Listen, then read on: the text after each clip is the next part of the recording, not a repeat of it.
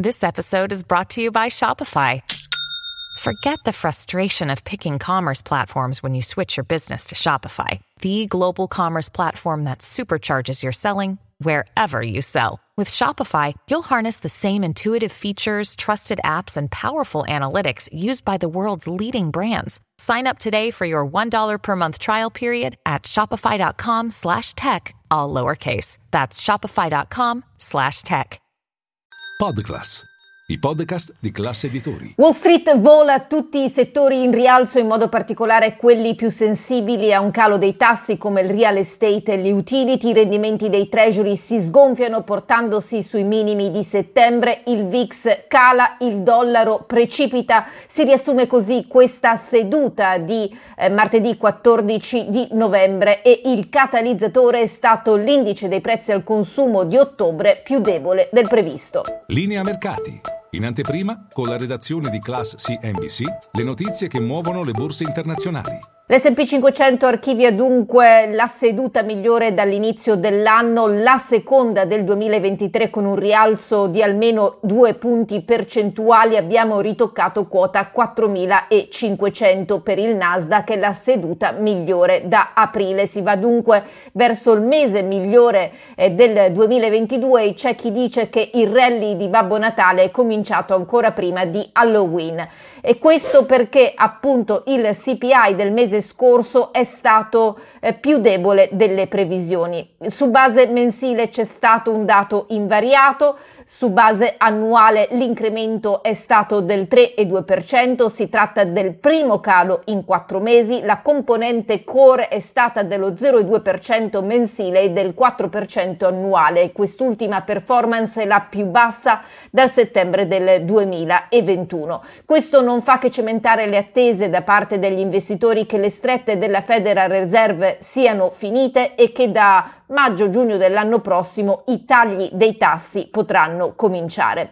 C'è qualcuno, c'è qualcuno che dice che l'esuberanza di oggi dei mercati è razionale, c'è chi dice invece che è ancora troppo presto per festeggiare vittoria contro l'inflazione anche perché negli ultimi 12 mesi il rapporto CPI ha mostrato un andamento core mese su mese eh, simile tre volte, mentre in altri casi è stato più forte. Questo cosa significa?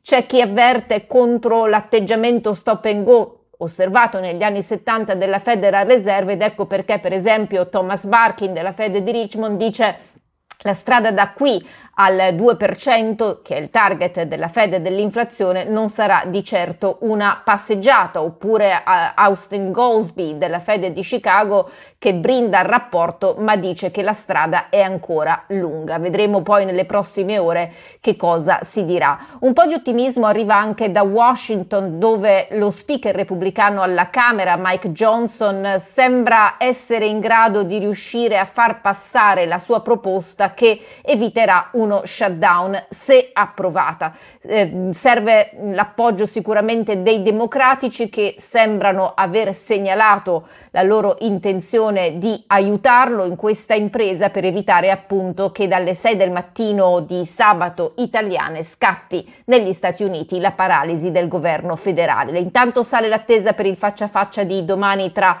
il leader statunitense e quello cinese. Pare che ci sarà un accordo affinché Pechino eh, aumenti le restrizioni all'export di quegli elementi chimici necessari per produrre il fentanyl, un oppiaceo super potente, 50 volte più potente dell'eroina, che negli Stati Uniti è associato a centinaia di migliaia di decessi. Ci potrebbe essere anche un accordo per comunicare di più eh, sull'intelligenza artificiale affinché quest'ultima non venga utilizzata nelle armi nucleari, nei droni e in altri tipi di armamenti. Eh, per quanto riguarda invece eh, le storie societarie, una curiosità, Nvidia in rialzo per la decima seduta di fila, sette eh, non succedeva da sette anni e questo sempre per via dell'entusiasmo da AI, tra l'altro il gruppo pubblicherà i conti la settimana prossima, mentre il social network lanciato da Donald Trump nel febbraio del 2021 potrebbe presto chiudere i battenti. Perché